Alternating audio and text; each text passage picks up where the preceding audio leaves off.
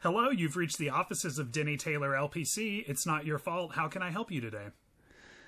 Uh, hey, uh, Mr. Taylor, I gotta thank you so much for the therapy you've been recommending for me, but I gotta say, man, I don't think this is really working for me. Look at me, son. Mm. It's not your fault. Yeah, well, I I hear you, but I, I still just don't think the movie therapy is working on me whatsoever. I mean, I I got too many too many issues. It's not your fault.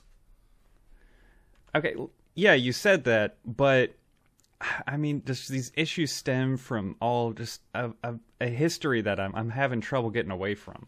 It's not your fault. Listen, all right, I hear what you're saying. I don't know if there's all some sort of grand lesson here, it's starting to frustrate me a little bit. I don't want to have to get violent again. Greg. Yes. It's not your fault. Fine, I'll tell you. I'll tell you everything. I punched a I punched a baby when I was a child, a teenager. I was very drunk, and so was the baby. Fuck that baby. It's not your fault. That's right. It's the baby's fault.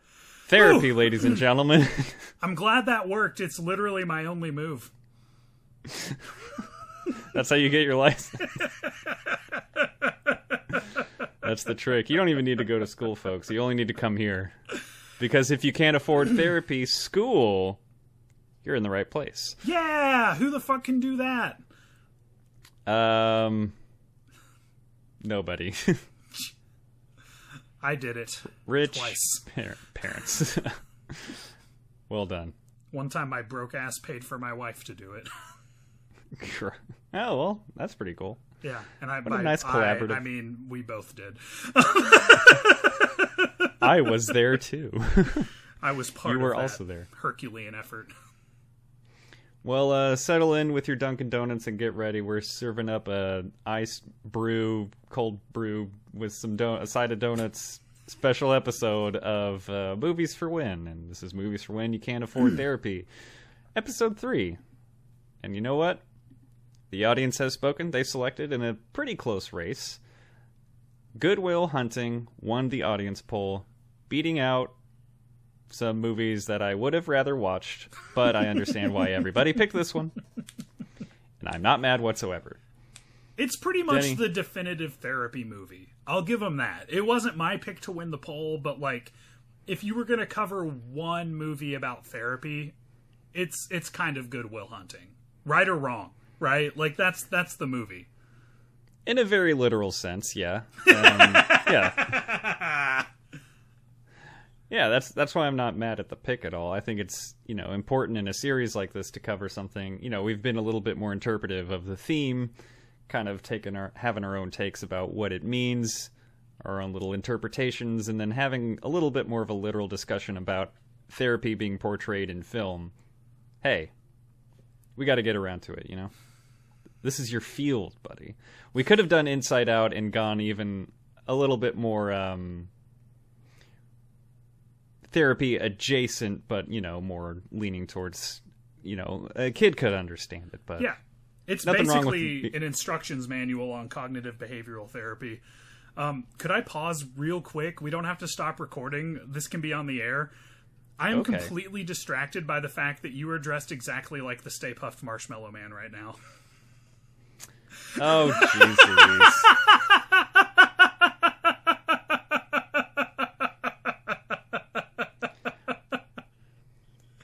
Everyone, for those at home, Greg is wearing a Mm. white NHL jersey, a white hat, um, a little a little blue and a red scarf There's a- coming out of the No, there's a red hoodie under the jersey, and it's coming out, and it looks like a red scarf. But you're dressed exactly like the Stay Puft Marshmallow Man. Look, you're right, but it was not on purpose. that makes me so happy. It's just lifted my mood. I just wanted the world to know the special event that happened while we were recording. but we're not doing Ghostbusters this week. Sorry. Greg hasn't even I'm- seen Ghostbusters. I'm dressed for the wrong movie. I should be dressed like Ben Affleck and wear a different hockey jacket with uh, electric tape over the NHL and Boston Bruins logo, like he did in this movie. That was funny. I should have just uh, not changed clothes from work, and then I would have been in my Robin Williams cosplay. You're missing all the arm hair, but yeah, I see what you mean. God, that man has hairy arms, doesn't he? God bless him. Absolutely, he does. All right. Well, before we uh, get good into the will of the hunting or whatever, stupid title, um, we're going to talk about the other movies we watched this week. So we got a little bit late recording this one. Uh, so we had a, few extra days of um, movie watching build up, a little bit of a backlog. There was also a big ice storm in Texas last week, so Yeah. speaking for myself, but I believe Denny also got a lot of stuff done in terms of getting getting through the watch list. So I got sick for two days too, so I got even more time in front of the TV. yeah, I, I'm pushing a few movies to next episode. I'll I'll just say that, and I've still got a lot. Dope. Um, I'll be brief because I have a lot. I, I, I'll, I'll just clear out the queue. Um, Oh wow, so I watched uh, Brandon Cronenberg's Infinity Pool. Um, Yes. currently in theaters. Uh, it was super weird um, and super duper dark, and I really liked it a lot. Um, it was uh it was it had all the cool David Cronenberg stuff so there's like father like son but it also had this sort of lynchian surreal element um there were the the cinematography like most of the movie it looks like they're using digital zoom on the camera you know what i'm saying? Where like you zoom in as far as the lens can move forward and then digitally you can zoom in a little more but it doesn't look very good so you're never supposed to do that. They they did I, I don't know i don't know if they did it but it looked like they did it. Um and it created this uh just off kilter something is slightly wrong but i don't know what but in a good way. You know like you were supposed to feel uneasy. In a stylistic way, yeah. and man mia goth just slays she like I've only seen her in X, Pearl, and Infinity Pool, and based on those three movies alone, there's no doubt in my mind she's one of my favorite actors. Like she's so fucking awesome. Um, and she she really had some chances to shine in Infinity Pool. Um, but being brief and moving on, I watched Turning Red, the Pixar movie. Uh, it was Yay. the one thousandth movie I reviewed uh, on my on my Criticker and Letterboxd. Uh, Congrats on a thousand, buddy. Thanks, man. Greg and I had a lot of talks about a cool movie I should pick for my thousandth movie, and then I accidentally got to a thousand, and it just happened to be Turning Red. So, so N- Nicolas Cage's World Trade Center is a thousand and one. I'm assuming. Maybe, maybe for my birthday party, we'll just have everyone over Okay. to watch World Trade Center. Maybe for my 9/11 party this year. I must have missed last year's. Oh man, we had a hot girl 9/11 last year, Greg. You're gonna want to come to next year's. Um, but I watched Turning Red, um, and I thought it was just fantastic. Uh, it is easily one of my favorite Pixar films. I would put it up there in the in the realm of like WALL-E. Um, it is it is a really really really beautiful movie. Like the animation is just like every frame is a painting. You know what I'm saying? Like it's so good. And it's probably the best puberty movie I've seen since fifth grade. Uh, so I'll give it that as well. Uh, because it didn't win the poll, but I got in the mood for it anyways, I watched Inside Out. Um, I've already kind of, I, I don't know that there's a lot to say about that other than it's fantastic and a really, really, uh, smart movie about, uh, how our emotions become more complex and we have to say goodbye to some things that really mean a lot to us as we grow up. You know, like it's awesome. And, uh, the only ever Amy Poehler performance that I have enjoyed. So Inside Out was cool. Um, I watched Vengeance. Uh, BJ Novak's ben- Vengeance. It came highly recommended from multiple people to me, and I always feel bad when I don't like a movie that a lot of people are excited to talk about with me. Um, but I thought Vengeance was mid at best. I thought it was uh, pseudo intellectualism. I thought it was a really, really, really, really contrived mystery. I didn't hate it, but I was not into Vengeance. Um, Yeah, I think I I had that one a few weeks ago. I think I said pretty similar things too. Yeah. It was it's fine. I liked watching it.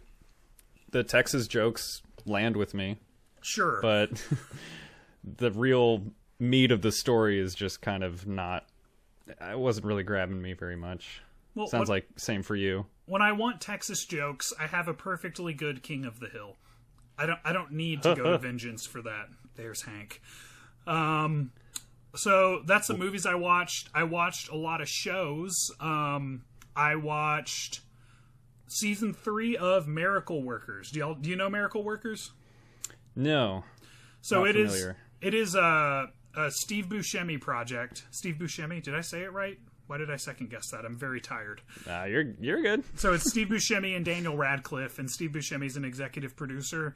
Um, it's same cast every season, um, but every season is different. Uh, Like the whole premise, none of the characters are continuous. Oh, yeah. I know what this is. Yeah. Yeah. So I watched. I loved season one. Uh, season two didn't really do it for me. I never finished it. Season three, I watched all in one sitting. It's not this like, holy shit, it was so good, but it is a very enjoyable, very fun season of television. Um, I think there's there's lots to love about it. Um, I watched. Um, I, I'm current on The Last of Us. I didn't think I was going to watch the show, but everybody's so hype about it that now I'm hype about it too. That is a very high quality television program.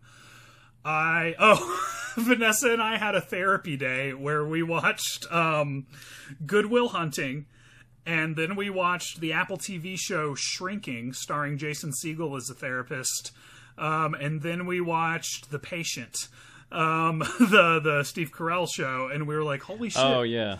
we've been on this couch all damn day. And uh we watched we're three for three on therapist with dead wives. How like how did this happen? It's in everything we've watched today. Um Shrinking is really fun. It's uh, Jason Segel and Harrison Ford, uh, and Harrison Ford is com- is cast as a man who is just curmudgeonly and bitter as he is, so he doesn't have to try, so he works. Um, I'm a Jason Segel homer, and he doesn't do that much anymore, so I was I'm I, I'm always going to watch for him. Um, the show is a little outside of reality for me, but I still enjoy it. Um, the things that therapist Jason Segel is doing with his patients, like the show presents them as like funny and cute and just kind of quirky, uh, kind of like Robin Williams and Patch Adams, you know, like taking some real risk to um, to really see the human or whatever. But the thing is, in real life, what he is doing is like exemplifying horrible judgment. Um, like he would be a horrible person that I would want nothing to do with and would hope was not allowed to practice therapy anymore. So I'm a little, little back and forth on it. I do enjoy the show, and I'm about halfway through The Patient, uh, where Steve Carell is a therapist with a dead wife who gets kidnapped by uh, Domhnall Gleeson and uh, and tries to talk him down from his murderous tendencies. Um, it's pretty good. I'm only halfway through though. Uh, I, I like it so far, and I think that's it. I think that's my whole watch list. I also uh, no big deal, but I beat Mario Odyssey. You don't have to applaud. No, please don't applaud. Hey. so I beat the story mode. Vanessa is close to 100% completion, which is nuts. But that's actually more than TV or movies what we did with most of our time indoors uh, in the ice storm. Damn. All right. Um. Yeah, I guess I'll go through my things now. That was a lot. That was um, a lot more than I was expecting. A lot of television. Yeah, I watched a I lot ki- of I TV. kinda- I wanted to get your take on The Last of Us because you haven't played the game. no, I haven't. At all. No. I played through the first game, which is where you know this is kind of the show's kind of taken us through. I Yeah. played through that game like a bunch of times, uh, and I kind of wanted to get your opinion on.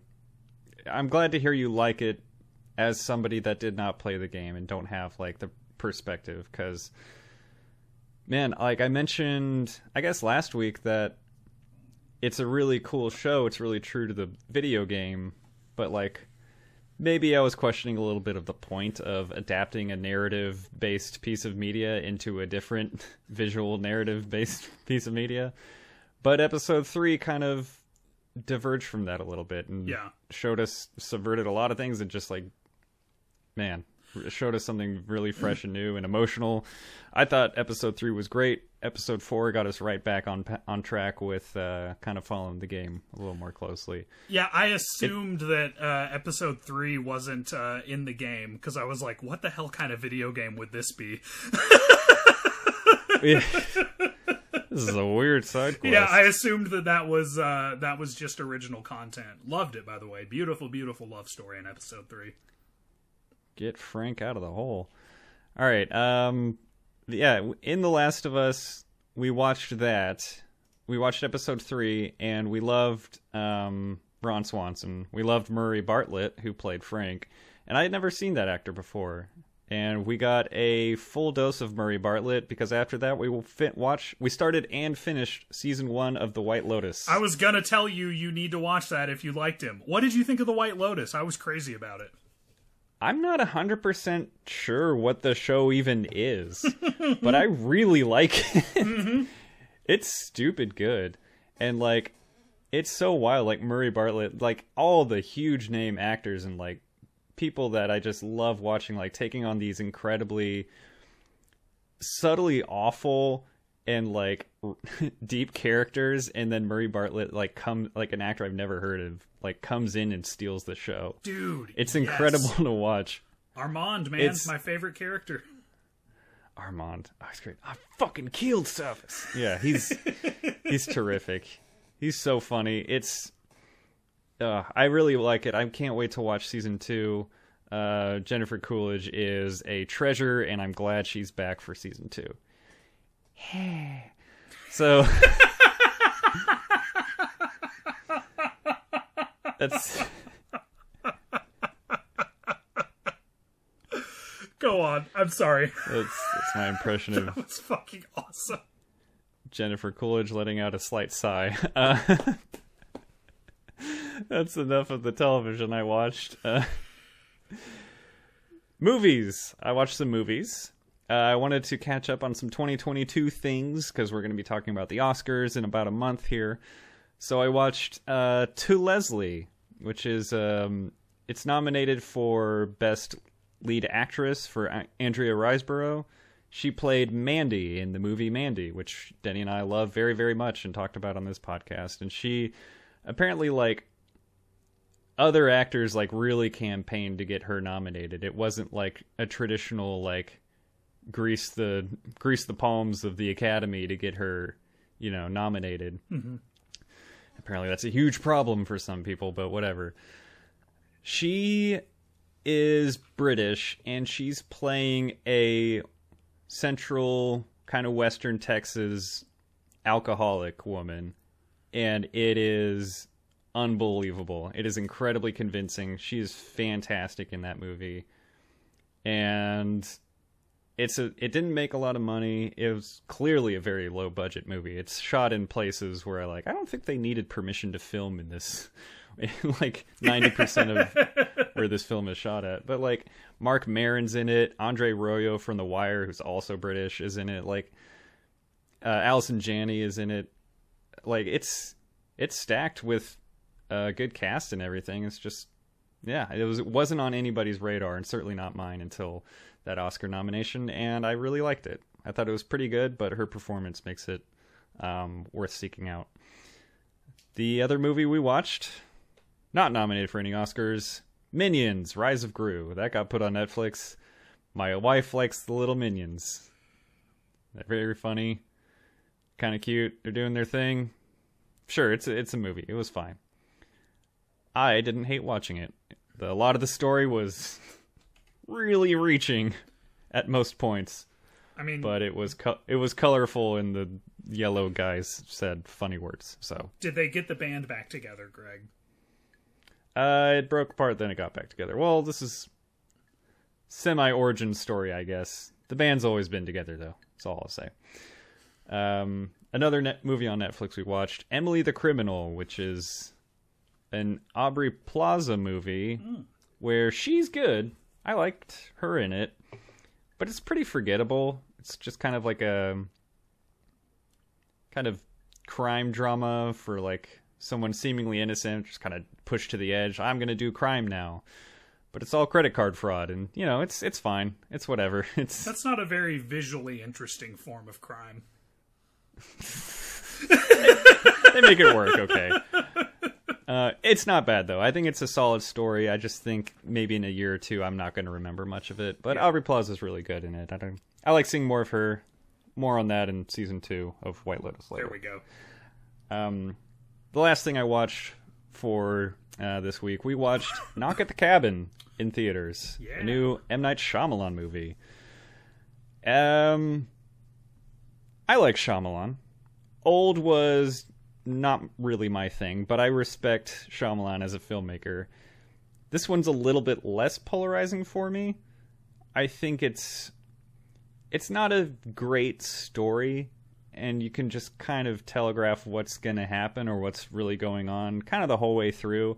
I'm not going to spoil anything at all, but yeah, it's just it's the story isn't really what's grabbing you. What's grabbing you is Dave Bautista just giving you a performance of a lifetime. He's fan fucking tastic in that movie. He's so good. This pleases I me. love.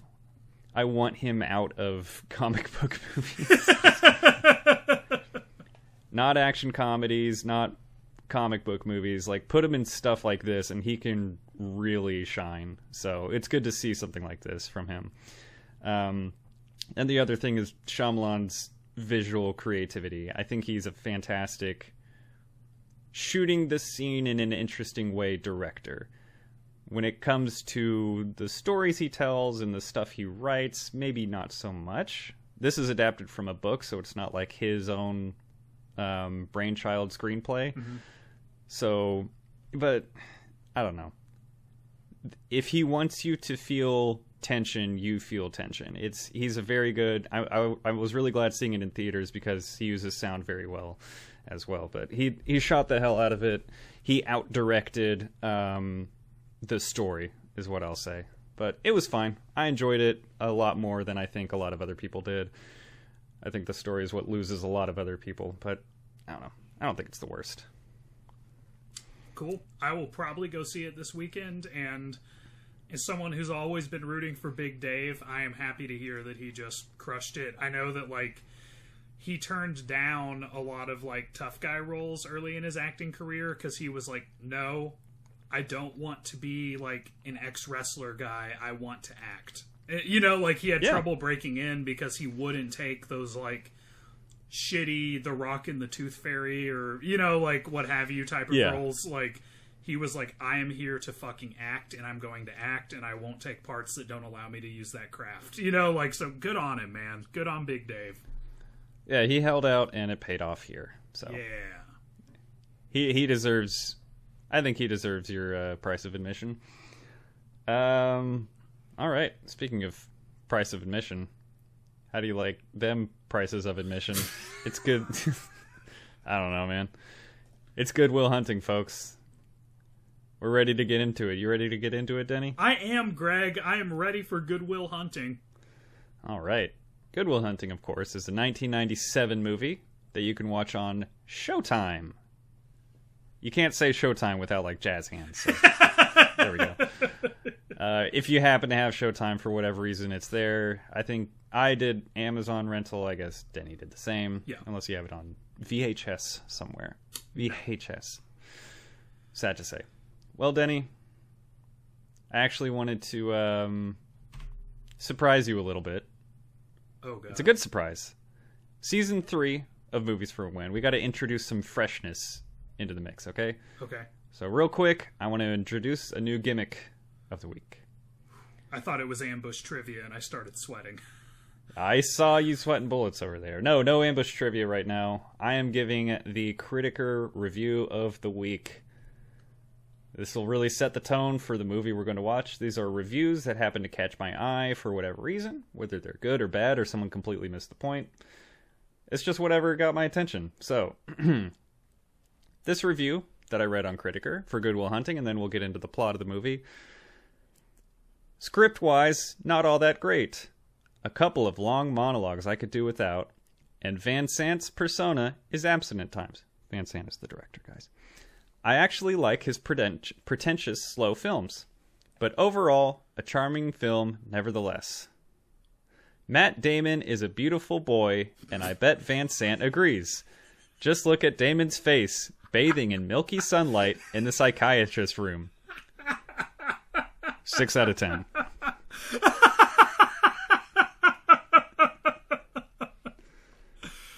I'm Not like sure why this that gimmick. one caught my eye, but I like this gimmick a lot. I'll be back for more, baby. All right, You Denny, could you please? like uh. I know you. Um, why don't you go ahead and summarize Good Will Hunting for us? Good Will Hunting. Um, let's see. Troy Barnes is a college student who has a secret gift for plumbing, uh, but all he wants to do is learn things. Oh shit! Sorry, sorry, sorry. Um, Will Hunting is a janitor at MIT who, in his spare time, solves impossible equations for the fuck of it.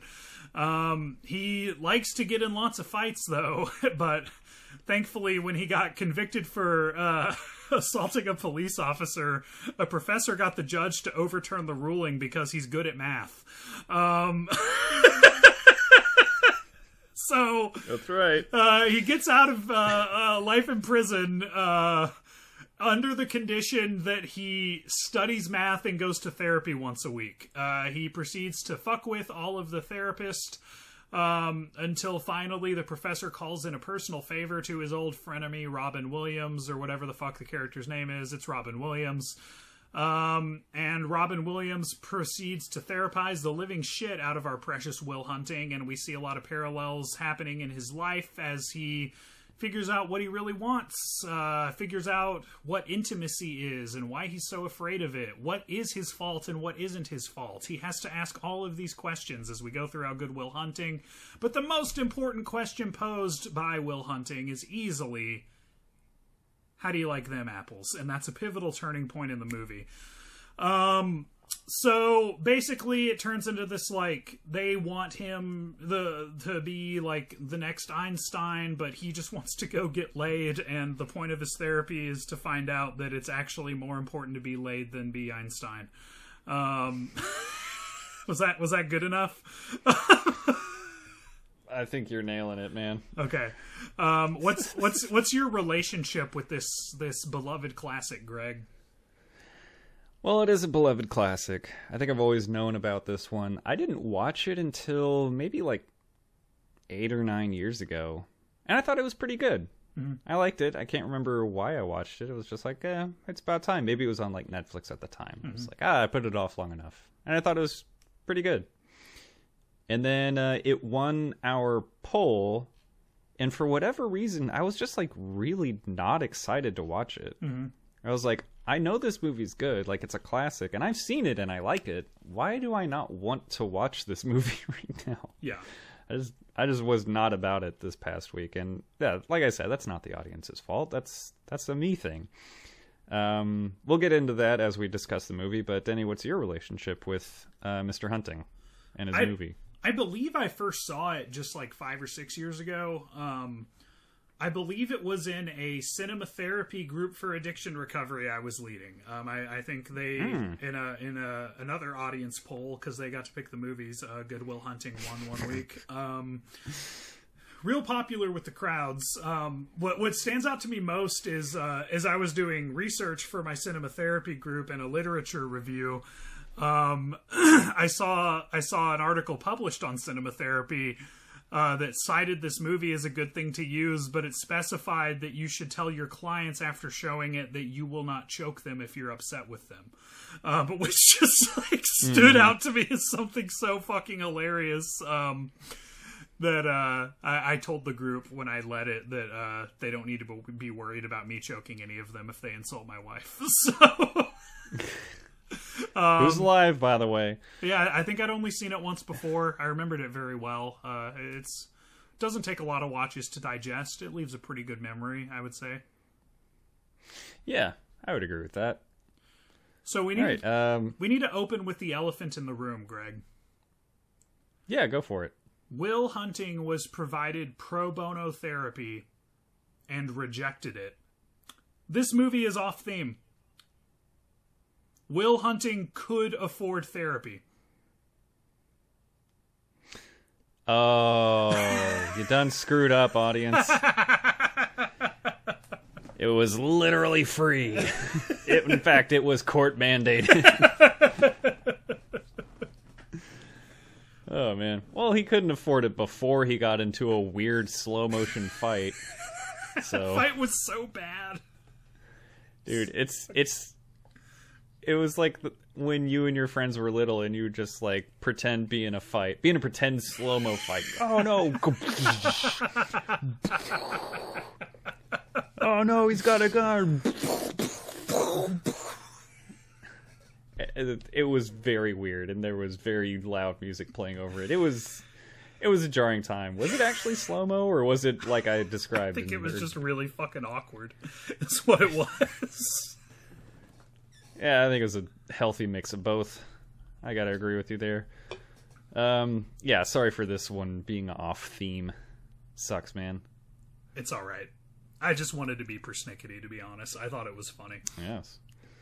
Now, before he, you know, before he was mandated to attend free therapy, he was being using mathematics for, you know, therapeutic reasons, which I find preposterous. Men will literally solve impossible equations instead of going to therapy. Oh shit. Literally. um, I do want to. I'll say something, and I want to preface it by saying, like I said on the top, it's a good movie. I like this movie. I think it's fine. This is one of the worst movie titles. yeah, what the fuck Ever. is that about? It is obscenely bad. I thought Like- it was like a pun. I thought like Goodwill Hunting was some sort of phrase, you know, like and his name Hmm. is Will Hunting. Like I thought I thought Goodwill Hunting was a thing. It's not. It's just the not. name of the fucking movie. What are you hunting for? Ah, some goodwill. Hmm. ah, you see? No, it's just we wrote his name like that. We we made his name like that. This wasn't a real guy. Um, can't wait to watch Good Michael Clayton. Uh, g- alternative title: Good, the Will Hunting story, taking after Al Yankovic. I like the sequel Bad Will Hunting. This time it was his fault.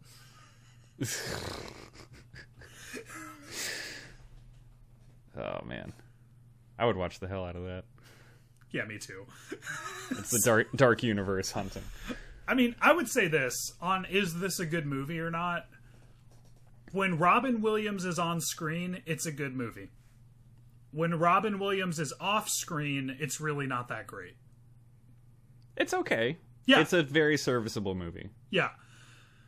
It's not it's never like hard to get through, but it also like it seems like uh uh Will Affleck, Ben Affleck and uh Will Hunting, Matt Damon found a dirty joke book that they really loved and they just wanted to write a movie to use it as a platform to share some of their favorite jokes from the movie.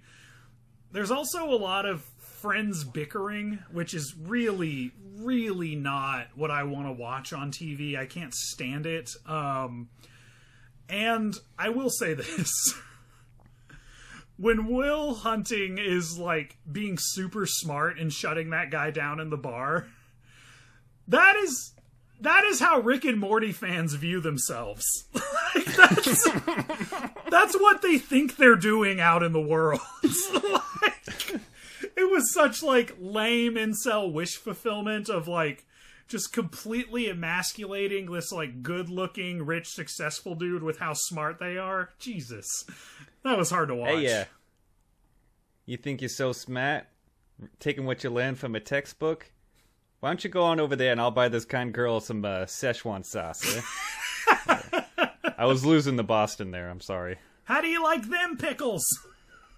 It's, I can't. I can't do a good Boston accent because I haven't been in a traumatic uh, car accident. So the fuck?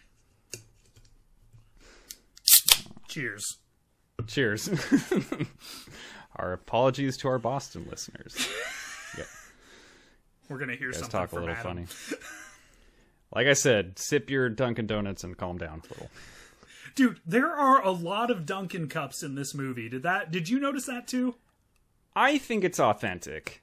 That's just authenticity. Like I don't. I don't. I'm not gonna hate on it. I did notice it, and I'm like, no, it's it's what it is. That's the way the it's like Starbucks in Fight Club. It's just it's what it is. the world runs on Dunkin'. They're gonna have Dunkin' if you make a realistic movie.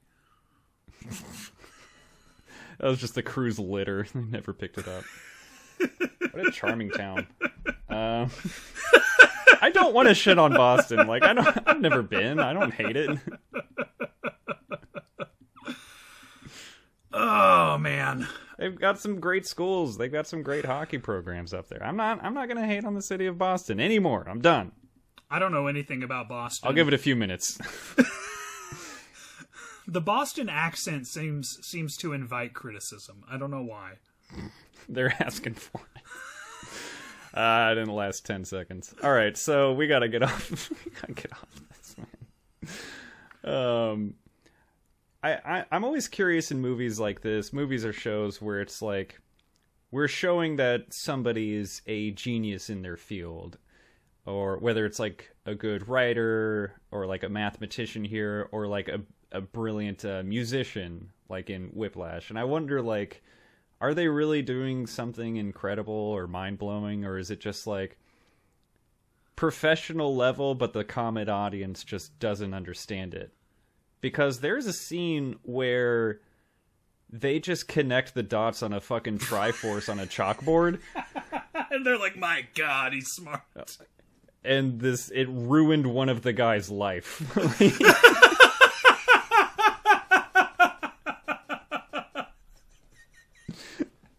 Holy fuck, he colored it in. What? They're all like just trying to do number lines, but they can't get the numbers in the right order until he shows. My life's work is ruined.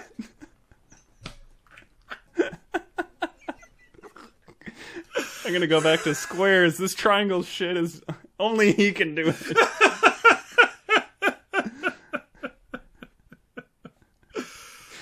oh man. But for all I know, that is a very difficult thing he did, or the writers did. I don't believe for a second that Ben Affleck, like he, they had consulting. ben Affleck doesn't know shit about triangles. Ben Affleck can't Triforce. There's one thing I know, it's that.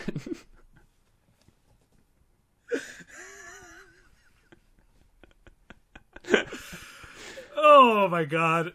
For like All right. being an Academy Award winning classic that literally everyone loves, there's a lot to make fun of in this movie. I don't know about shit on, but make fun of definitely. Right? Like Yeah. And I, I can't tell if it's the 1997 of it all or the Boston of it all. There I go again. But like, I think you're right. I think it's both of those things. People just like to rag on Boston. Um, two, 90s dramas have this certain uh, veneer to them. You know, like Yes. they're yes. that that doesn't really it's not it's not how we do dramas now and it seems like kind of cheesy retroactively and the, the third element i think that makes this easy to to poke fun at is uh danny elfman's score which i was first of all shocked to see that danny elfman scored this but the, Yeah. all the like like it seems like it seems like fucking Matt Damon is on a whimsical childhood adventure while he's solving all of these like it's like he's on his way to fucking Neverland with that soundtrack man. Like they could have dialed it back a little bit. Like what was Yeah. that about? It, it's so uh uh I don't I don't know the word like- I'm looking for. I'm not sure either, but I you you brought about like the veneer of 90s drama and I was really glad you said that because I was specifically going to bring up the music and it's not just this movie either. There's it's such a flute heavy sound. Yes, yes. You just like expect Mr. Tumnus to be behind the chalkboard, right? Like Sorry, I should have saved that for when you weren't drinking. I almost spat out my Diet Dr. Pepper all over this laptop. Sponsor us. Uh, Oh shit, I said a brand. Fuck! Uh big laptop, please. Edit that No. out. But yeah, it's just got this like it's not like smugness. It's just like somebody does something like impressive and it's just like this slow zoom on a guy sitting in a chair who's like supposed to be good at this and he's just fucking dumbfounded. like what is this young man do? But he's a young man. A janitor? it's stuff like that. I was under and, the like- impression janitors are not very smart. Certainly not one from Southie. I wish they would have. realize Like, some of these. Perf- what the fuck is Southie? Could you like pretend that not everyone in the fucking audience is from Boston? well, they're talking to each other. They're they're all in Boston I mean, talking to each other as if they understand the city they're in. I realized it's a poor It's in neighborhood the in. Boston, but like you keep talking about it like I know what it is. Is all I'm saying. But go on. Your point. To your point. It's it's like neighborhoods in New York. I don't know the difference geographically. I do between Bronx, Queens, and I don't know what any of you like. No, I'm from Queens. I do things differently. I'm from this area of New York. I'm, I don't fucking know. It's I'm all walking here. It's, it's all the It's same. all like I drive twice that distance to get to work. I don't know. And I'm not saying it's like wrong or bad to like identify that way. I'm just saying I have zero perspective on it. I just don't understand. I I've come from the flat lands of nothing and chain restaurants. I don't have anything cool. That's just the price I pay. We have Whataburgers around here. That's our fucking culture. Do you know what that's like for us? like 90% of our culture is localized fast food fast food restaurants so forgive us for not understanding Oh man. Oh man. Um i'll tell you what God damn, I love your Hank Hill.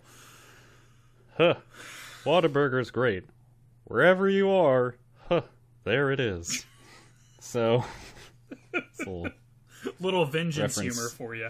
little reference to a reference all right um move on to the next thing denny hit me with what else what else you got next Well, okay, I need to talk about what I love about this movie. Um and it's Yes, please. it's it's just all the scenes Robin Williams is in. Um this has a take on therapy that has aged surprisingly well given where we were at with mental health in the 90s.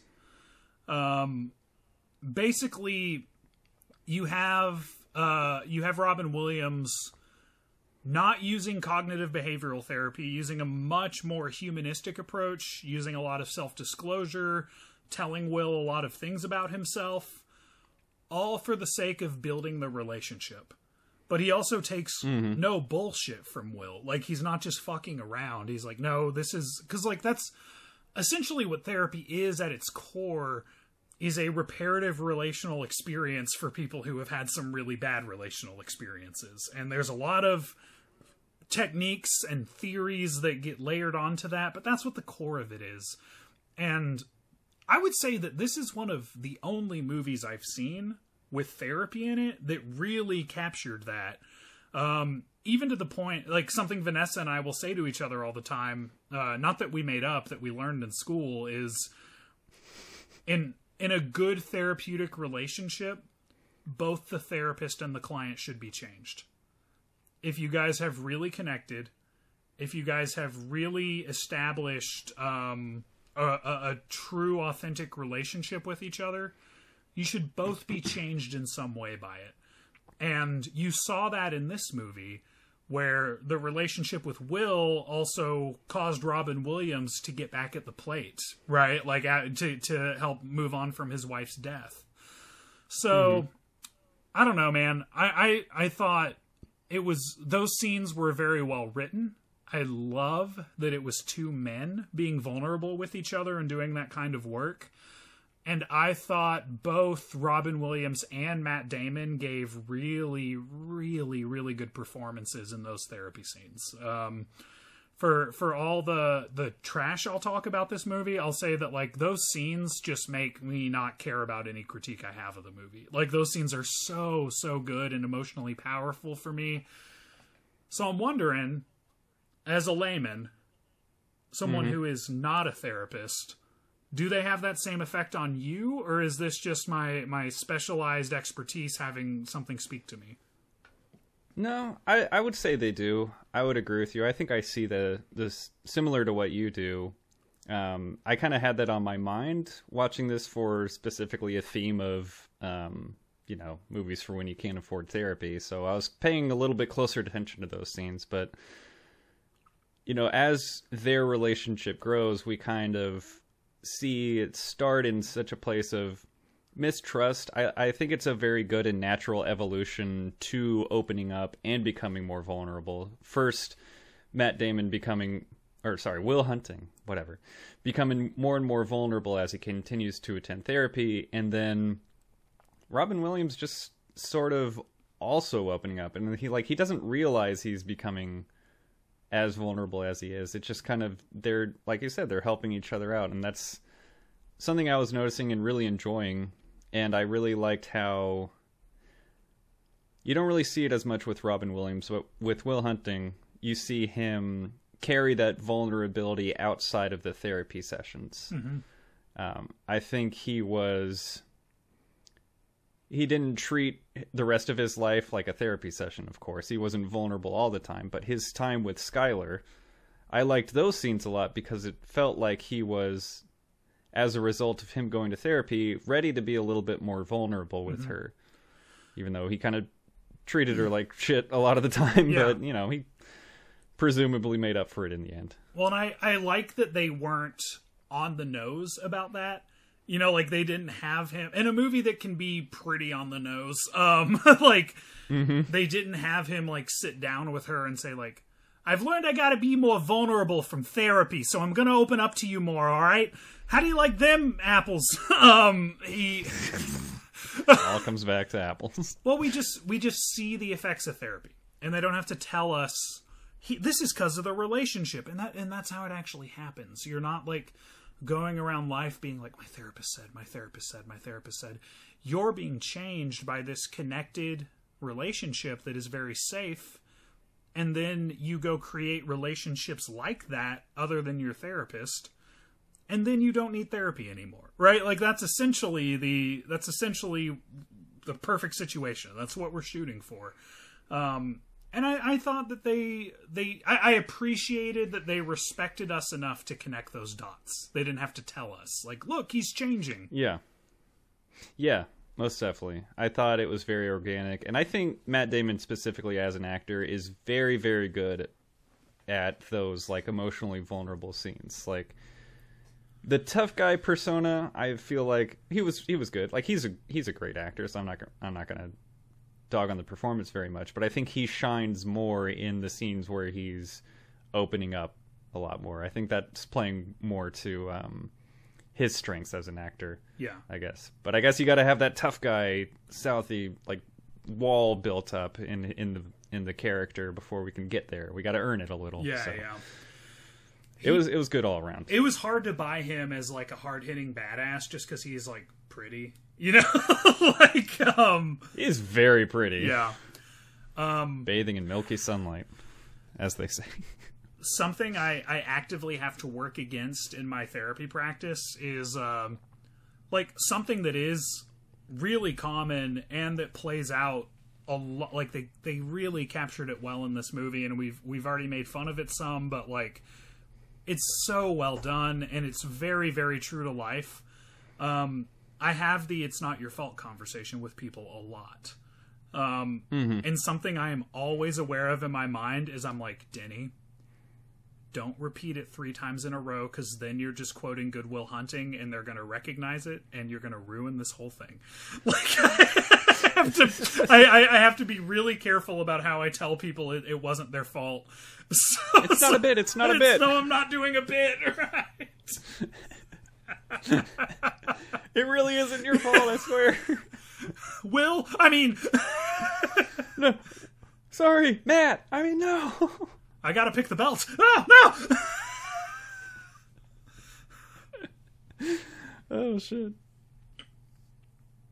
Yeah, is that is that all you had? That was all I had. I just Okay. I think of this movie a lot because of that, because it comes up a lot in my line of work, and I have to be like, don't do Good Will Hunting.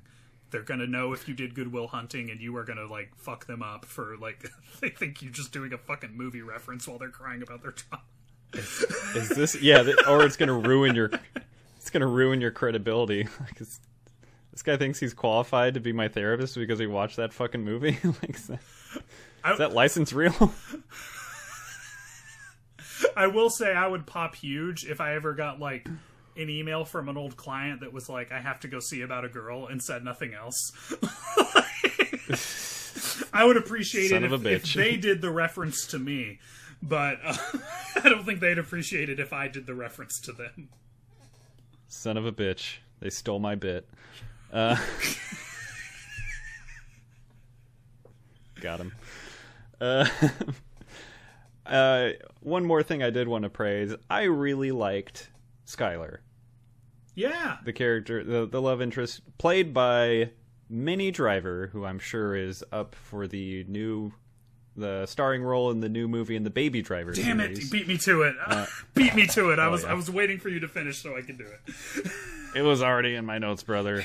yeah, I, I thought she was good. I thought she's a very convincing actress playing this kind of character. I, Mm-hmm. Yeah. I, despite her Britishness, I thought she was downright charming. Well, she was really good at being a safe relation. Nobody's safe. Bostonians, the British. Who's next? The French? Get over here. no one likes the British. They're they're an annoying people. um, but um, How do you like them beans on toast? All right. Uh, oi, mate, oi, bruv. how do you like them crumpets? It's not your fault, isn't it, bruv? How do you like them? well, she was a a really really good safe relationship for Will to reject. We needed her to seem very genuine and very caring, and we as an audience needed to see that. But we needed to see that Will didn't trust it, right? Like, and I think she did a really good hmm. job of winning the audience over so that it crushed us when Will is pushing her away. Yeah. My only problem is he pushes her away way too hard and way too often. Like she's taking a lot of shit and still coming back for more. So that brings me to my next point, which I was gonna. I, Go on. I wanted to ask you what you think of the ending because for as as nice of a little bow on the hero's journey as it is, as he rides off into the sunset, um, I've always been bothered that in like a pre-text message civilization, his plan is uh-huh. to just drive to California, not sure where, but California, to find a mm-hmm. girl that he does not know how to contact, that he has done nothing but hurt and treat like garbage. And this is supposed to be a happy ending. I'm like, Will, this is not going to go well, man. You might want to see if some of those math jobs are open. What are you doing right now? Yeah, some of those math jokes. I I felt the exact same way. Like my thought, like I think he knows where she's going to school. I can't remember. I think it was USC medical school. I can't remember, but they they say where she's going to school, so he knows where to find her. Yeah. Packing your shit and ju- jumping into her life, saying like, "Well, we're here now." Like I have a hard time being 100% confident that she's just going to take you in. Like Yeah. I don't know if that's my mature self or my 2023 self or what it is, but I just I'm I'm not convinced that that's what's going to shake out, man. Your your heart of feel a little gold is only going to get you so far with this girl, man. Like, Yeah, your Boston accent will not carry you that far over there. I'll tell you. what if it's like Good Will Hunting too, and he's just getting bullied in California, looking around a campus, and everyone's making fun of him for his Boston accent? he got no. It's just he never made it past Kansas. Where's the fucking Dunkin' Donuts?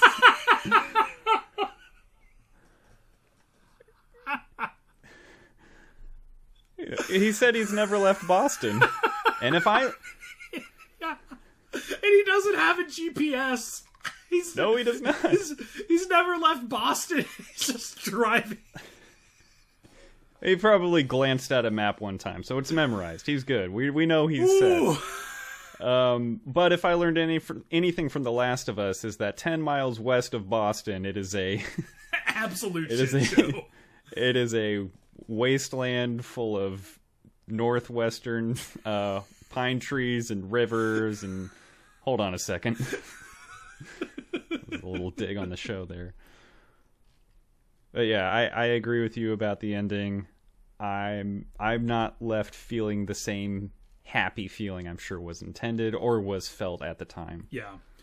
I I love him sending the note to to his therapist. I love him giving Ben Affleck the best moment of his day.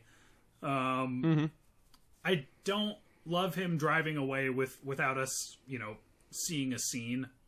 Uh, you know, like uh, of of him like making some plans with with Skylar or something like um that it's just always rubbed me the wrong way. It's just a little. It, it works well cinematically, but it always left me asking too many questions about like the pragmatism of it. Yeah, absolutely. But one thing I do like about it is they play the song Afternoon Delight in there, which is a reference to a scene earlier in the movie. That was cool. That was cool. so that put a smile back on my face. They also they stick with the car for the whole credits, right? Mhm, Yeah, they do. That was kind of neat. I agree. Oh, sorry, burping. You're good. Um, I had a question. I was hoping you could help me with. Uh, what is that line from Community where Jeff Winger talks about Ben Affleck getting a screenwriting Oscar? it's it's in the first episode um, when he's like the oh, humans can connect with anything. Like you know, he's like, you know who doesn't watch Shark Week? Sharks. So if we can forgive sharks and Ben Affleck, why can't we forgive each other? hell yeah! I knew, I knew you would know. I was like, I remember it. I, I wasn't about to look up the episode, and it was the damn pilot. Yeah, of course. it's the pilot. Yeah, I love it. Um, I guess we could talk about it. Like I said, the Oscars for um, as of right now, they're about a month away. We're going to be talking about them later. This won the screenplay for best Oscar, and this was the year that Titanic came out. I think this is original. Titanic may have been adapted. I don't remember what the issue was. Like two different awards. Do you think this is an Oscar-worthy screenplay, even for this time? no, but Because Titanic took all the other it's awards. Better than Titanic. So I mean, it's a lot better than Titanic. Um, don't get me started on James Cameron. Um, um, a, a short answer to your question: No, I don't. Um, because I think the screenplay uh, has a lot of rough edges. I think it has a lot that could be trimmed down. Um, I think it could be a much more focused screenplay and give us an even better movie. Okay. Yeah, a little focus, maybe a little bit long without a lot of resolution, but I found it very heartfelt. I was endeared to most of the characters. Um, everyone was pretty believable. I don't like how much Ben Affleck was written into the movie. No offense, he's fine. But damn, like you were saying, like friends squabbling with each other isn't always Ugh. fun to watch, and it seems like they really kept coming back to those moments, like. What is this? Stranger Things? Jesus, guys. season uh, three or whatever. God, three is just teenagers bickering, man. And, and also Joyce and Hopper bickering. Just bickering. Bickering for 10 hours. God, I hate season three of that show. well, if there was some therapy sessions sprinkled in there, would you have liked it a little bit more? Yeah, that would have helped. Good Will Hunting, folks. Also, math- also some mathematics. Uh, I could I could take or leave the math. I would certainly leave it. Uh, I, I don't do math. I deal primarily in feelings. Your problem is your feckin' triangle's upside down. My God. My God, he's done it. Einstein, who? Um, Could we yeah. get some like edited screen caps where like the chalkboard says two plus two equals question mark? and he writes down five, and everyone's like, "Holy shit!" he just writes Sprinting the away. letter J. Hey, fuck you! Runs away. Fuck off.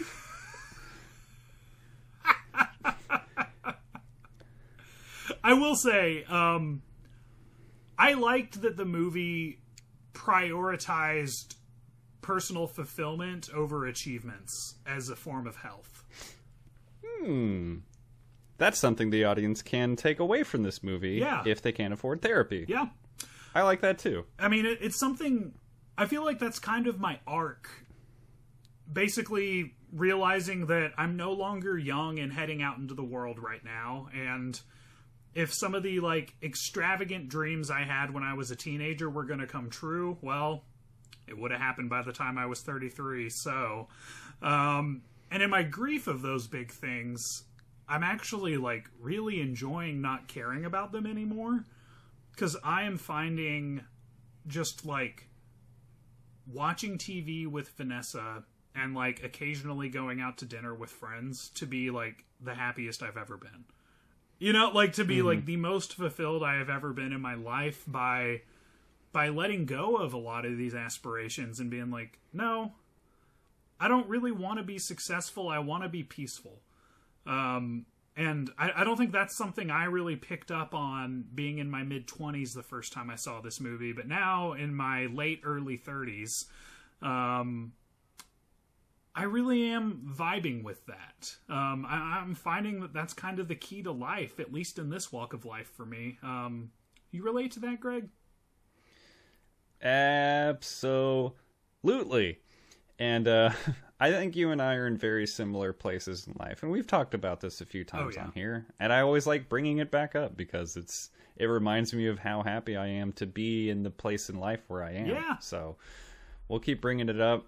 Um, yeah, as far as like accomplishments versus like personal satisfaction, like I I have accomplishments in my life. There's stuff that I am doing and have done, goals that I set that I met, stuff I'm doing that I am extremely proud of, and stuff that like they're accomplishments for me, and they will never be world renowned, locally renowned, or anything really. But they're like things I set out to do for myself.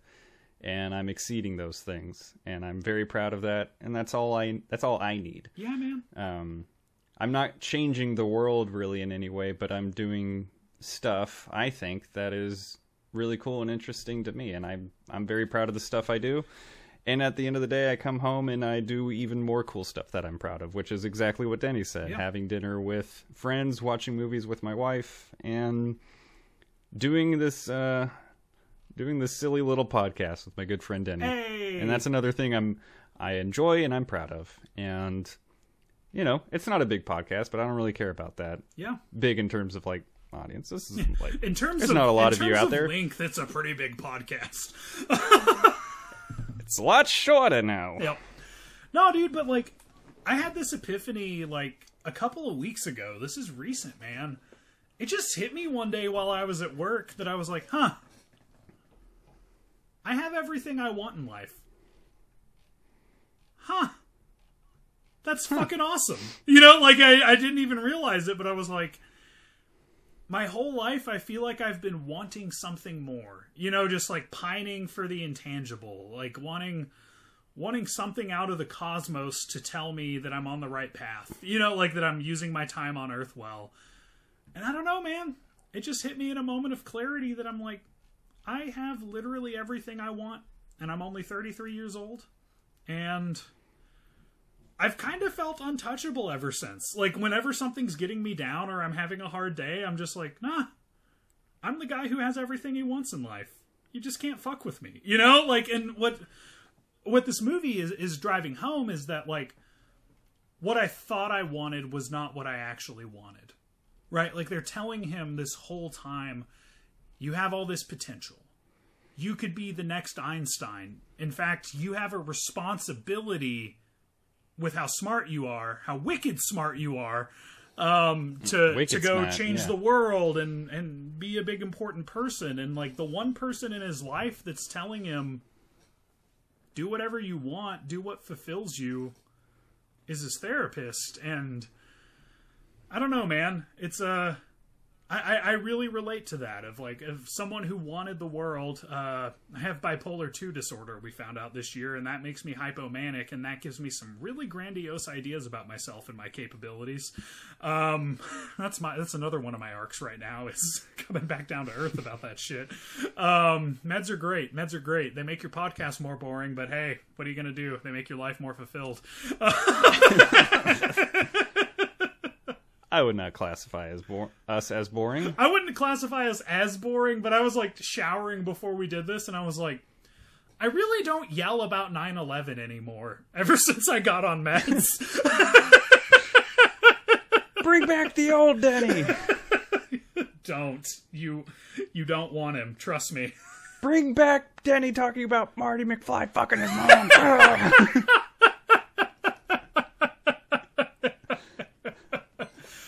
I've I miss the old. Denny. 9/11 Denny. I can't talk about Marty McFly fucking his mom. I gotta go see about a girl. Son of a bitch. Greg used to tell me, Denny, he stole my gimmick. every day when I sit down to record the podcast and you take forever to log on, there's a couple minutes when I think maybe he won't be here. it's the Maybe best part of my day. the- Maybe he won't answer the Google Meets video call request. He could be yelling about 9/11 somewhere bigger and better than this. Damn it! In a lecture hall somewhere. Me, I'm gonna yell about 9/11 on this podcast the rest of my life. But you've got an opportunity, Denny. I'm gonna throw cinder blocks off this off this fucking building and talk about cats.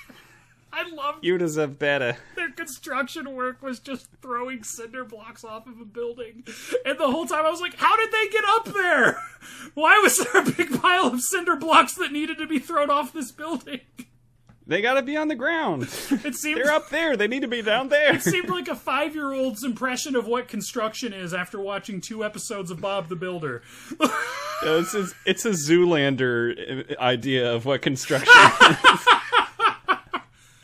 Who's winning the match, Pop?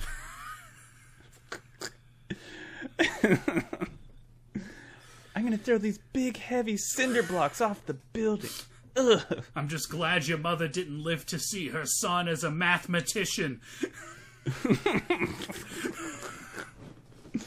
What is this? A quadratic equation for ants? All right. Uh,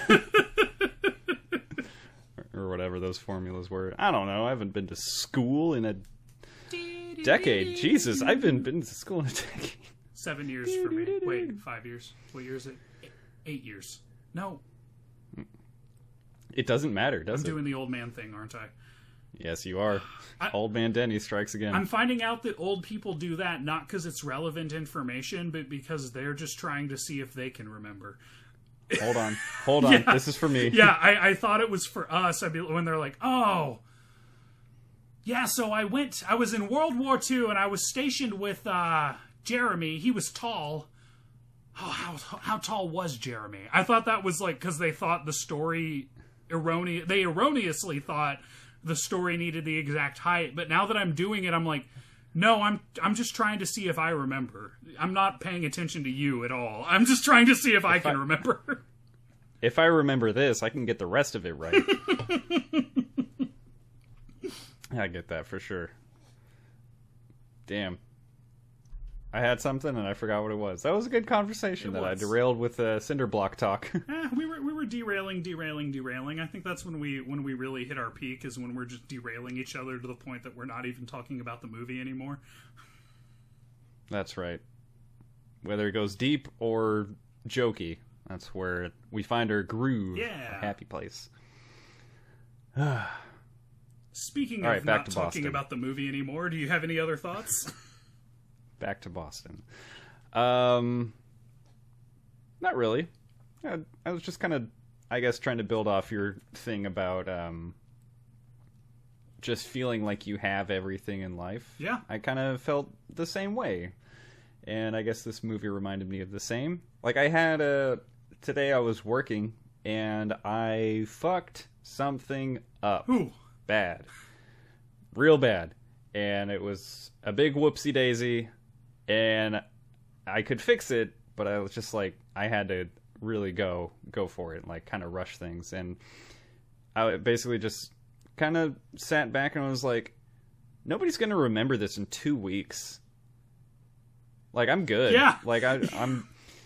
My wife and I like had plans to get delicious fried chicken from a restaurant near us, and we went and did that.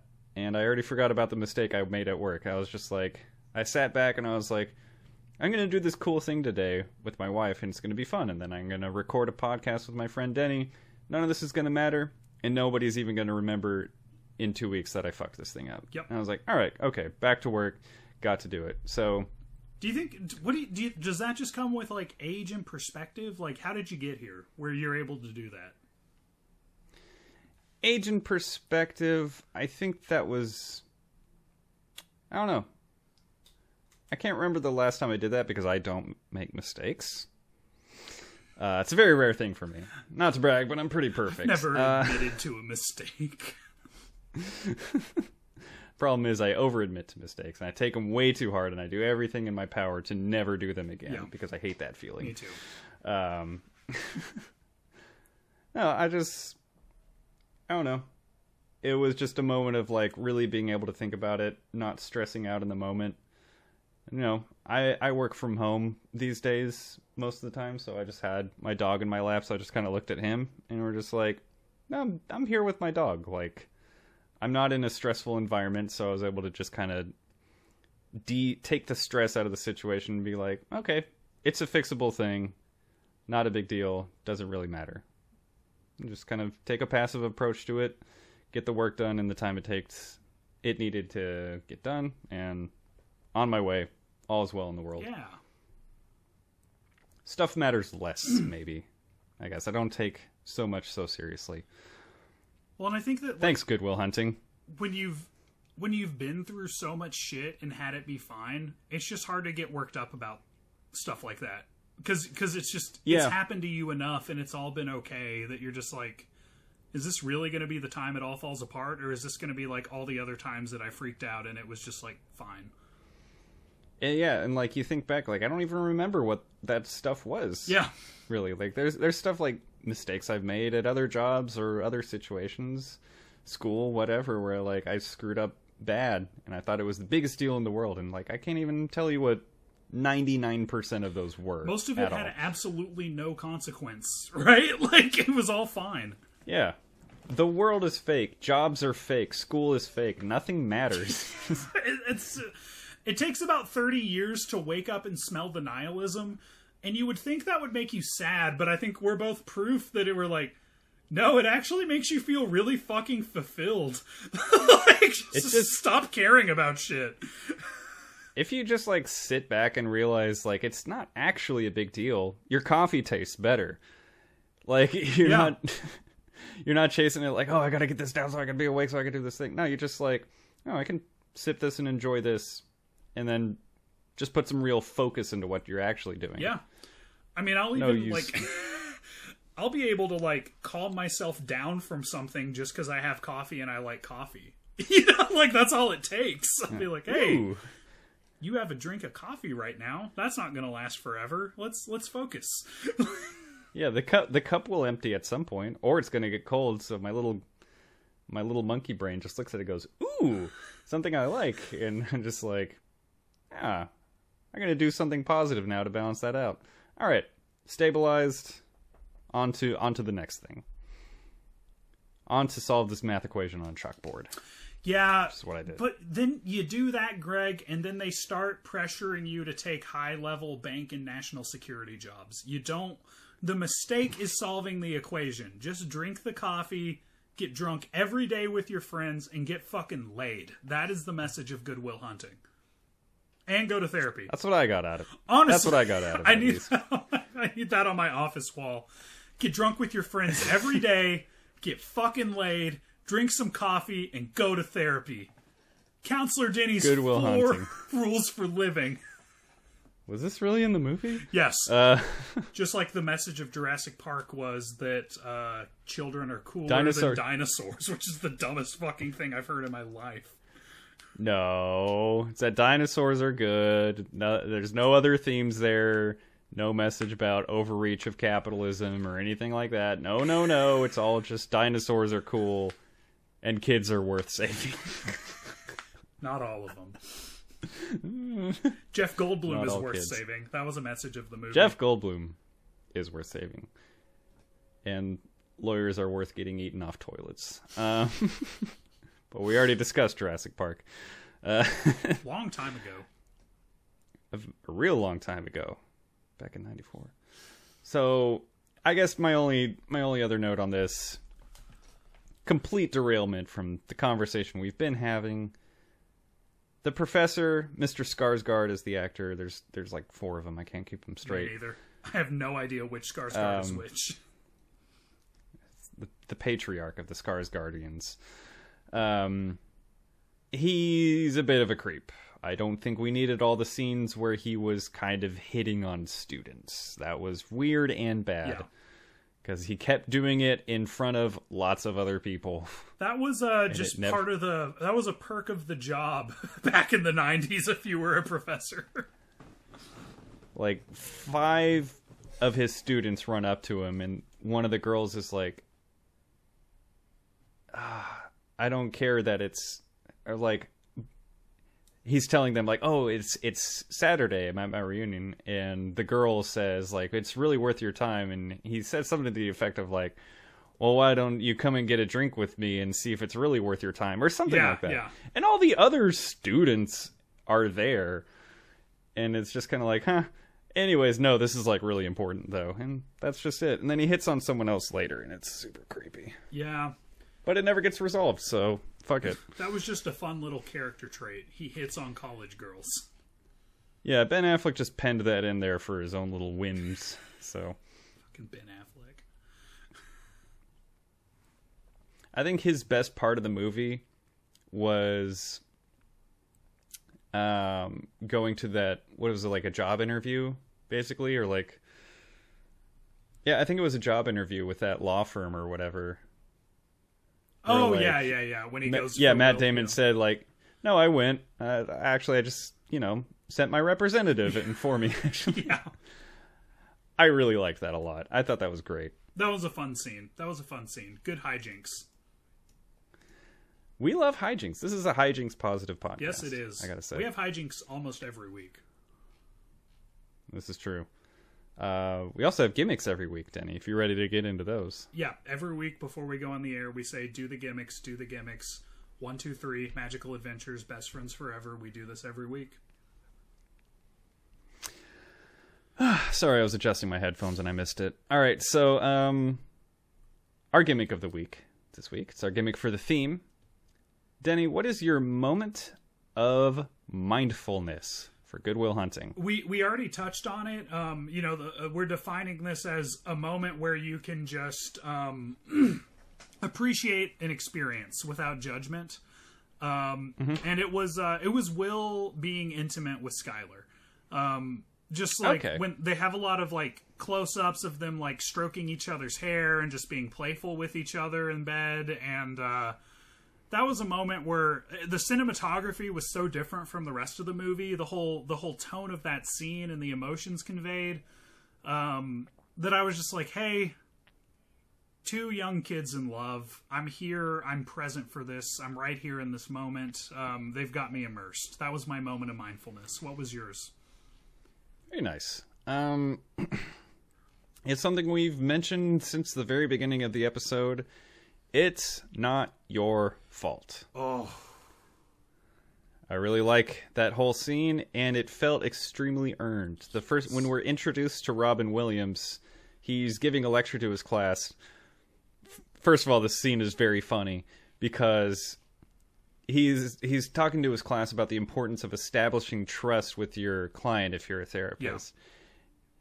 What's funny in that scene, little sidebar here, is he's like, "Why is trust important?" And all these college age people in a therapy Utter class are like, dipshits. uh, so, so, uh, so they can be your babysitters? I don't know. They're so fucking stupid. Why is trust important for therapy? I don't get it. I know I'm at fucking Uh. MIT for therapy for some reason, but I guess there's not really a science to it. It's, uh, it's an applied science. I, I, I truly could not fathom their misunderstanding of that. Nobody got it, but I, I think that really it really gets earned and played out. Like if in their first meeting, he's hitting Will with like "It's not your fault." Will's just gonna be like, "What's not my fault? You don't fucking know me. Fuck you. I'm going to Dunkin' and smoking a cigarette." Yes.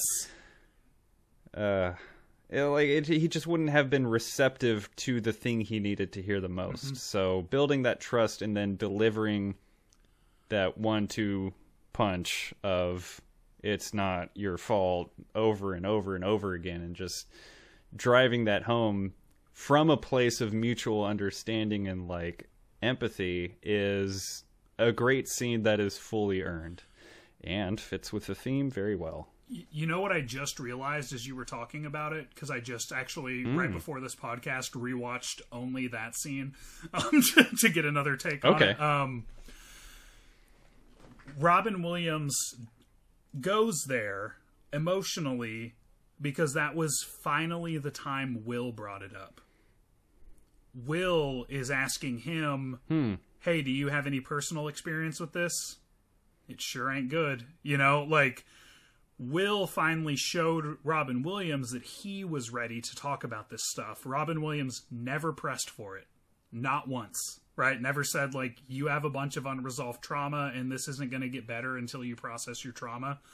Um, he waited for Will to tell him he was ready. And then he hits him with, it's not your fault. Mhm. God, that's so good. This this movie gets therapy in ways that I have probably never seen another movie get it. not in American Psycho 2? God damn. I took that bait. I took that bait. You sold that. I said with the utmost concern. Uh, um, not in Vampire's Kiss. Um, yeah, so that's our moments of mindfulness. well, There is Vampire's Kiss, you're right. yeah. Problem is, he couldn't have recited the alphabet because he would have got us stuck on the eyes. Denny, what's your favorite line for Good Will? That's awesome. You were on fire today, my friend. Um I'm doing my best. It's the lack of sleep that's doing it for me. I'll give uh, uh honestly if I'm being honest, the answer is my favorite line is it's not your fault, but I wanted to choose something less Yeah. predictable than that. That one wasn't mine, so if that one's yours, I, I would say go for it. But Uh yeah, I'll just say it is it is the best line in the movie. Um, I'll say it's mine. It's not your fault is my favorite line, but I'll give a couple runners up. Um, if you're gonna jerk off, why don't you do it at home with a moist towel? I cannot tell you how often I wanted to quote that line while I worked in rehab, and people were using my sessions to metaphorically jerk off. Um, Another one I'll give a runner up to is if you ever disrespect my wife again, I will end you. I will fucking end you while choking him. That was just super badass, but the one I was Yes. gonna pick is after that fucking neckbeard ass bar scene. Um, the curly haired dipshit little friend.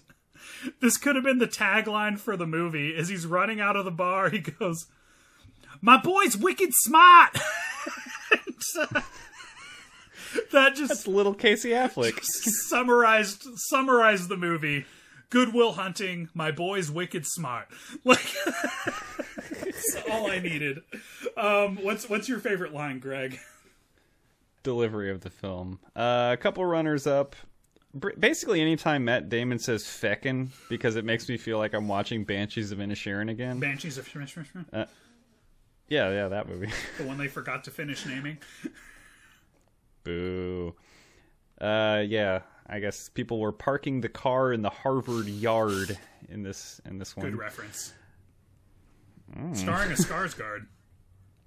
Starring a ska. Skarsgård. That casting was a was a in inside joke. ben Affleck was like, "Hey, we should totally cast this fucking guy." So we can say Skarsgård the whole time. Yeah. You can call me by my first name. We we still can't remember it. We don't know No, which sir, Mr. We don't know which Skarsgård. Skarsgård you are, sir. No We one does. It's out of respect, sir, Mr. Skarsgård. That's why we gotta call you. Pack the cad, the Skarsgård yad. Um, but my favorite line is when Robin Williams is talking about his wife, talking about all the little things she does that are, you know, she's not a perfect person, and he says, "People call these things imperfections, but they're not. That's the good stuff." Mm. And then we get to oh. choose who we let into our weird little worlds. Oh, I loved that that fucking scene. Oh my god. Yeah, I was gonna say the whole scene, but I just picked that line out of what I thought was one of my favorite scenes in the movie. It's one of the best descriptions of intimacy and love I have ever heard in my life. Mm-hmm. Excellent pick. Yeah, I wish we could have talked about that scene more, but we got a little too slap happy on other stuff. Yeah. it's all good. With reason. What's uh what's the Criticker score, Greg? Uh Criticker score. I kept it at the same as what I had it for the last eight or nine years or so. It's a good movie. It's solid. It's just solid good. It is good. Mm, excuse me. But the problem is I'm like I'm never really looking for a rewatch. Like I don't think I ever would have watched this movie again if it didn't win the poll. But then I watched it I'm not like I wasn't mad about watching it. I'm just like never really in the mood to seek this one out. Uh, I gave it a uh, 30 out of 40, which is basically like a seven and a half out of 10. Nice. I think that's a very fair score. Uh I went with something pretty similar, 39 out of 50. Um it's it's a 90s drama. You know, like it, it's contained within that genre. Um but it's a very very very good one, I thought. Yes. Yes, indeed. Um, 90s dramas are a beast of their own. I They guess. really are, man. It's some weird fucking cultural phenomenon made all the dramas like kind of yellow and Very fluty, like I said.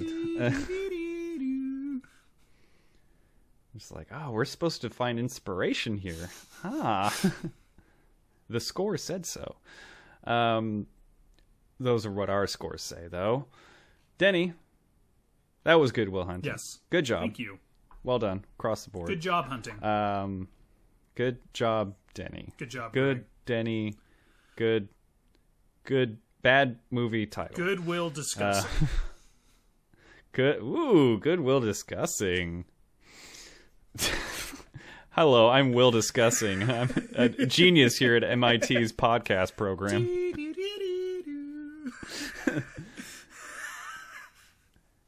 My God, that's an edit so seamless. I Your life is just in shambles, and you like quit podcasting after he seamless edits better than you.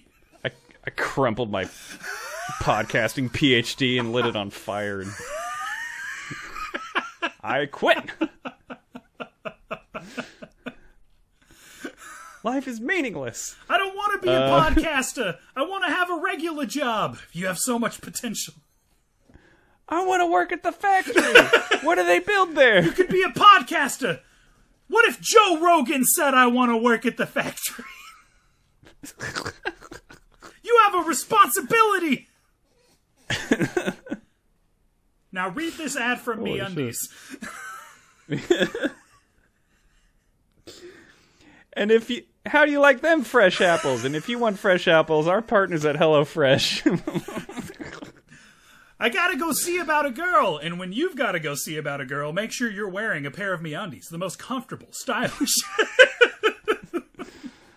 oh my god. Uh, Um, Greg, I would take money though. Yeah. what are we doing next week? You would take, yeah, guys. I think the main reason we're not sponsored is because Greg and I never try to get sponsored. People have like tried Yeah, to help us do it, and we've just been like, ah. I don't. Know. For me, I'm like, I'm having fun. Why make this something I have to file taxes for? Yeah. Right? I Like- basically have I basically have two jobs. I don't want to complicate things any more than I have to. Thanks. Can, can we just like do without effort? Um Denny, next week. I'm glad you asked. Um we ran into a little bit of an issue where we weren't super pleased with Denny's pick for this theme. And, you know, doing one movie a week, we kind of opened ourselves up to this sort of idea of extending themes another week or two if there's another movie we wanted to talk about, get back to a theme, whatever. So we're actually going to, or, you know, we happen to do the Lord of the Rings trilogy, for example. Denny wants another shot at a good movie. So instead of leaving it on Captain Fantastic, we are going to do Denny's second pick the Coen brothers film A Serious Man, I'm so excited for So- this. continuing in the same theme. I'm I'm also very excited. I've only watched it once, but it impacted me so much. I'll bet I think about what I learned from it at least once a week. Really? No joke. Sounds like we should have done this in the first place. I But actually, I'm not mad about I it. actually meant to, and then I forgot about it and picked Captain Fantastic, and I was like, no, fuck, fuck, I wanted Son to do a a serious bitch. man. We gotta rig the poll, or we can just rig the entire show. We're in control. Control is an illusion. We're in charge. Yeah. You obey us, Yeah, audience. no, they don't. We obey Uh, so we're them. doing a they serious pick man. movies we don't want to watch, and then we watch them. Uh, I try to Sometimes get influence it the right, though. polls, and they don't listen to me. We obey them. What are you talking about? We accidentally got a good, good, uh, uh, fucking Good Will Hunting podcast, a good Goodwill Hunting hunting podcast podcast episode episode out of this week. So Yeah. I thought it was fine. Uh, but a serious man is next week. Um, stay tuned for that. Stick around. After that, we've got a new theme, which will be revealed later. We may have teased it in our poll theme. Blah, blah, da, blah. That's it. We're done for the week. Um, we're actually we're recording this on Thursday. We're going to be recording a Serious Man again on Sunday, so we've got a short little tight window to watch the movie and uh, get ready to talk about it with you guys. So we're gonna hop off to bed. It's bedtime, Denny. It's the middle of the week. So Denny, written on the chalkboard, I've posed a question, and I need you to prove this theorem of what is the perfect catchphrase. For Greg Work, the Matt Damon Johnson, I'm Denny the Ben Affleck Taylor saying, Apples for win? How do you like them apples win? But you know what we didn't Oh. tell ya? What's my apples again?